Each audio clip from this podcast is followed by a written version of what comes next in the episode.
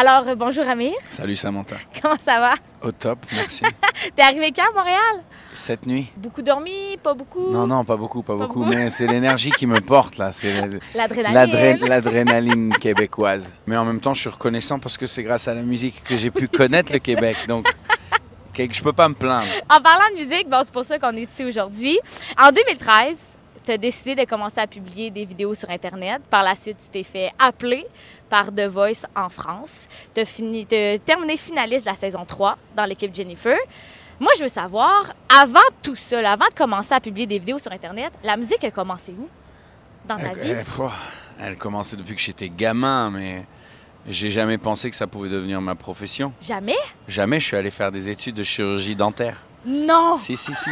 Non, non, mais à un tel point où chez nous, dans, enfin, dans la famille, on n'a pas trop d'artistes. euh, la culture, c'est d'aller faire des études, d'avoir une vie traditionnelle. Et j'ai accepté cette chose jusqu'au moment où j'avais mon diplôme. Et je me suis dit que c'est le moment ou jamais de m'amuser un peu. De toute façon, je suis déjà sécurisé. Tes parents étaient contents. Ah ouais, les parents étaient satisfaits, étaient tranquillisés. Et, et c'est là que tu parlais de 2013. C'est exactement dans cette année-là où je me suis amusé à ne pas travailler, ne pas faire, ne pas ouvrir de cabinet, ne pas être dentiste du tout.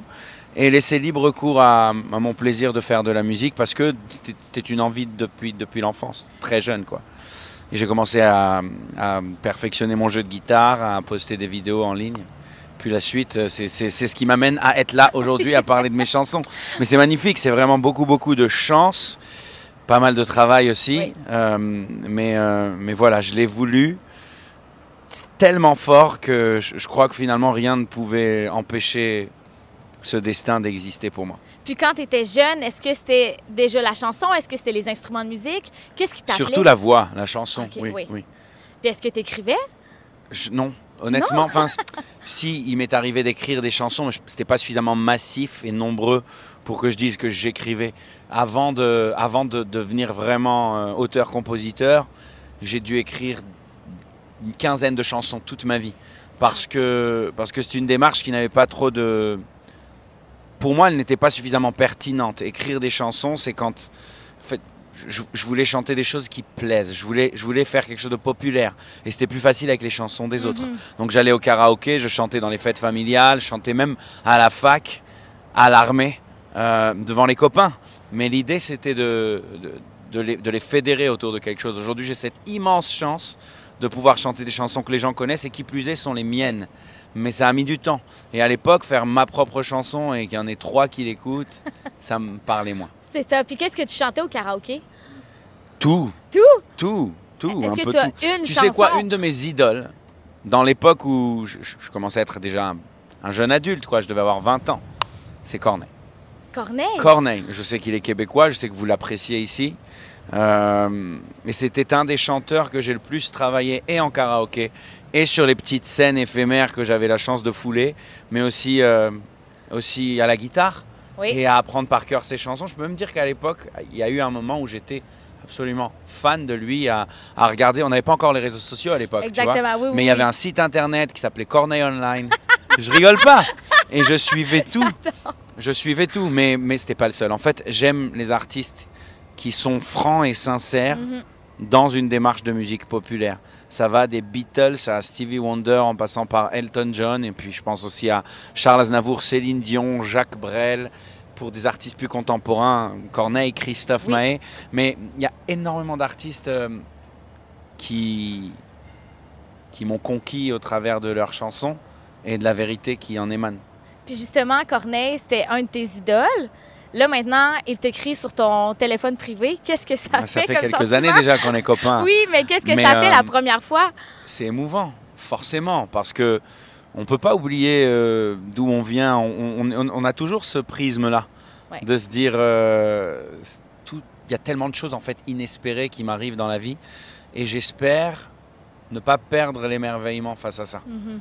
Et c'est- le cas quand je, je sais pas, la semaine dernière, j'ai chanté à la finale de The Voice avec les finalistes. Wow. Alors que moi-même, j'ai fait The Voice Ouais. quelques années auparavant et j'étais dans une position de candidat. Donc il y a des choses qui, qui me bouleversent quotidiennement. C'est... Et, et je pense que c'est ce qui m'anime aussi, d'en vouloir toujours plus et de travailler Mhm. toujours plus dur. Évidemment que j'évolue, que je grandis dans tout ça, que ça devient mon quotidien. Mais à côté de tout ça, je prends toujours l'instant du recul, de regarder ça de l'extérieur et d'en parler aussi. D'en parler, Mhm. c'est important. De matérialiser les choses par des mots et de dire à mes, à, à mes équipes ou à mes copains, Mais vous vous rendez compte, mon Dieu? Alors, des fois, ils me disent, mais bon, c'est normal. Non, non, c'est pas normal. C'est ouf. Et euh, C'est plus grand que nature, en fait. c'est plus grand que nature. Et comme moi, je suis le gars le plus basic au monde, de vivre ça, ça me met quand même euh, une belle claque tous les jours. T'es quelqu'un de rationnel, quand même. Ben, J'espère. Dis pas que je suis dentiste au départ. J'ai fait des études. Non, non, mais. euh, et, puis, la vie de famille, quoi. C'est ça qui nous Oui. ramène euh, Mhm. au sol tous les jours. Tu sais, j'ai beau vivre les soirées les plus incroyables du monde sur scène avec. euh, avec des, des choses surréalistes, des milliers de gens qui chantent mes chansons, qui crient mon nom, des musiciens derrière moi, une énergie folle, des étincelles, des lumières, du bruit, les gens qui font la queue, les embouteillages. Et après, je rentre chez moi et je fais un bisou à mes deux garçons, je me couche dans mon lit près de ma femme et je réalise que, que la vérité, elle est là. Et donc, et donc je pense que ce rapport-là du tout au tout entre les deux expériences nous permet de ne pas, se, de pas se perdre dans cette... Dans euh, le tourbillon. Oui. Dans le grand tourbillon. Si on parle plus de tes inspirations au niveau chanson, est-ce que tu as des, des thèmes que tu aimes plus aborder? Est-ce a des thèmes que tu n'as jamais abordés, mais que tu aimerais dans les prochains albums? En fait, chaque album est, est une occasion pour moi de d'éplucher encore des couches. Au départ, je suis quelqu'un de très pudique, très introverti sur ma vie privée. Je suis un déconneur, je parle fort, on me voit, mais, mais je parle pas de ma vie personnelle. J'ai du mal avec ça. Plus le temps passe, plus la relation avec le public euh, se renforce et Mhm. ça me met euh, en confiance vis-à-vis d'eux. Et donc j'ai constaté qu'à chacun des albums, je, je parlais plus. Ça veut dire que je, je m'ouvrais plus.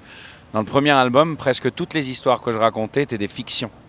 Je parlais d'amour, mais de l'amour, euh, de l'amour comme je l'imaginais si je devais écrire un scénario. Il n'y avait pas forcément beaucoup de vécu là-dedans. Si une ou deux chansons, mais Ouais. le reste. Puis le temps passe et aujourd'hui, je, ben je, je vois que les filtres se sont dissolus et, et, que, et, que- et que je suis plus capable, quoi. De, j'imagine que le De prochain album. aussi. oui, et le prochain album sera encore plus dans ce sens-là, mais c'est, le public qui me rassure et qui me donne Oui. cette- ce courage-là. Généralement, je travaille en binôme avec mon copain Nazim, qui était là depuis le début, mais, mais euh, des fois, on s'enferme dans une baraque, dans un lieu magnifique avec, euh, avec dix copains. Et on se dit que la mission, c'est de faire des chansons et on, mélange plaisir et création. Et, et voilà. C'est un beau moment. c'est magnifique, bien sûr. C'est des choses qu'on a envie de raconter en même temps qu'on a envie de garder pour soi parce que c'est super. C'est intime. c'est des- Spécial, Oui, ouais. oui, c'est ça. Mais, euh, mais ouais, mais j'ai beaucoup de chance de faire ce métier parce que la frontière, elle, elle est pas tout à fait claire entre Mhm. plaisir et boulot. Euh, voilà, j'ai la chance de te parler, Samantha, ce matin dans un lieu magnifique. On est chanceux. Ouais, mais on je, mais je- mais je m'éclate et euh, voilà, je remercie la vie tous les jours. Et si on parle de ta venue ici à Montréal, c'est pour euh, une raison bien spéciale. Dimanche, le 3 septembre, tu vas participer au spectacle euh, Pour toi, Céline, hommage à l'album 2. Oui. Comment tu te sens? Tiens, une abeille. Une abeille. Euh, je me sens super bien, heureux de pouvoir lui rendre hommage. Alors ça a déjà été fait pour moi dans plusieurs émissions où j'ai chanté des chansons de Céline parce que je suis fan. Mais, euh, mais là, cet album, un album qui est intervenu vers mon adolescence, donc il, m'a, il fait partie de mon éducation musicale. C'est au travers de Céline Dion que j'ai découvert Jean-Jacques Goldman et pas l'inverse. Ouais, ouais. Ah oui? Donc je suis désolé auprès des Français qui doivent, doivent m'insulter là, mais c'est la vérité. Euh, de pouvoir, en tant qu'artiste, interpréter euh, des chansons de cet album mythique parce que, au-delà de, du fait que reprendre Céline Dion, c'est toujours un challenge Mhm. pour tout le monde, pour Ouais. tous les chanteurs. hein. Peu importe si tu es le plus grand chanteur du monde, on s'attaque à une icône, c'est vrai. Et puis si bien écrite, si bien interprétée. Donc on a toujours peur de faire moins bien, mais en même temps, il n'y a que cette manière-là pour rendre hommage. Il faut, il faut s'approprier le titre, il faut l'interpréter à sa façon. Euh, et j'essayerai de, de le faire avec le plus grand des respects pour Céline. Et ta chanson préférée, c'est laquelle? Pourquoi tu m'aimes encore Mais là, c'est personnel. J'ai, j'ai, euh, j'ai, j'ai fait ma demande en mariage sur cette chanson. Ah, ben là, est-ce que tu peux nous chanter un petit bout? J'ai compris tous les mots, j'ai bien compris, merci. Ma caméraman va pleurer. C'est beaucoup d'émotions quand même reliées à cette chanson-là. Ouais, tout à fait. Après, j'ai- pas la chance de la chanter. Et c'est peut-être tant mieux. Oui, parce que si, si on veut pas que je m'écroule sur scène. Mais, Juste euh, les larmes. ouais, Juste les larmes qui coulent. mais sublime chanson, comme, comme Ben tout oui. cet album en fait. Mhm, 100 On souhaite fait- un très très bon rétablissement à Céline. Je On veux. espère la revoir bientôt. Ouais, On espère moi vraiment beaucoup. premier. Tu as fait beaucoup de collaborations Oui. euh, à l'international. D'ailleurs, une chanson avec Sia, One Plus One, qu'on a joué énormément Merci sur nos ça. ondes. J'ai aussi entendu dire que c'est Sia qui est venue te chercher personnellement. Ouais. Ouais. en fait, en fait, on, peut- on peut dire qu'elle est venue me chercher personnellement parce que c'est elle qui en a parlé concrètement. Mais Oui, le vrai premier pas, c'est moi qui l'ai fait parce que j'ai repris Unstoppable Ouais. dans une émission de télé en France. Elle a vu cette vidéo et c'est là qu'elle est venue me parler. Mais bon, j'ai, tu comprends, je peux pas dire que j'étais, que j'étais euh, mis un innocent pied, dans ce truc. mis Voilà, un pied voilà, j'ai mis un pied. Je m'attendais absolument pas à son retour et absolument pas, encore moins, au fait qu'elle me propose de faire un featuring ensemble, ce qui est devenu euh, une, une des chansons les plus importantes Mhm. pour moi. Alors, au Québec, je sais parce qu'elle a eu un Oui. succès que j'arrive même plus à mesurer et je suis, je suis très très reconnaissant pour ça. Mais aussi une étape parce que quand on a la chance de chanter avec une artiste qui nous a tellement inspiré, et il fallait voir le nombre de fois où je suis allé en studio et j'ai dit ça, je veux le faire comme Sia, la batterie comme Sia, la petite vocalise comme Sia. C'est une inspiration, c'est une Ben femme oui. qui a amené énormément au monde de la pop. Mhm. Euh, et voilà, et se, se rejoindre sur une chanson, c'est un symbole énorme pour moi. Et si tu pouvais demain matin choisir n'importe quel artiste avec qui faire une collaboration, ce serait qui? C'est trop chiant cette question parce qu'il y en a beaucoup. 3. Mais euh, Michael Jackson, Oui. Imagine Dragons. Tu me dis que je, je peux imaginer. Ah qui, ben oui, n'importe qui. Et pourquoi pas Céline Dion, puisqu'on en a parlé? J'adore tous tes choix. Merci. J'adore tout. Tu as lancé ton dernier album en 2022. Est-ce que euh, nous, les Québécois, on aura droit à une tournée bientôt? J'espère. La dernière fois que j'ai joué au Québec, c'était en 2017. Ça fait longtemps. Ça fait très très Ouais. très longtemps. Euh, à ma décharge, je dirais que j'étais tellement, tellement pris par un tourbillon de tournées et de création d'albums en France que je pouvais même pas faire de concert à, à, à- à une heure de vol de, de Paris. C'était tellement à ce point on était pris. Euh, C'est un beau problème. donc oui, non, bien sûr. C'est un beau sais. problème. Je sais. Mais nous, on s'ennuie. Non, non, mais je comprends. Euh, et et j'espère, j'espère que pour la prochaine, j'ai insisté là-dessus, parce que c'est vrai que ça fait un moment. Pour la prochaine tournée, on essaiera de rajouter une date au Québec. Ce serait un, un immense plaisir pour moi et pour les équipes d'ailleurs, qui gardent un souvenir magnifique de l'Olympia en 2017. Et est-ce que prochaine tournée, on parle plus de 2024? Oui, Parfait. oui. Bon, au moins, au moins on a une année. Ouais. Ouais, c'est ce que je vise. Après, euh, généralement, ça se chevauche sur deux années parce qu'on tourne pendant plusieurs mois, Ouais. mais je la démarrerai pas avant 2024. en effet. Parfait. Bon, on espère vraiment te voir parmi nous. Merci, c'est moi. Félicitations. Merci beaucoup. Au revoir, Au Samantha. revoir.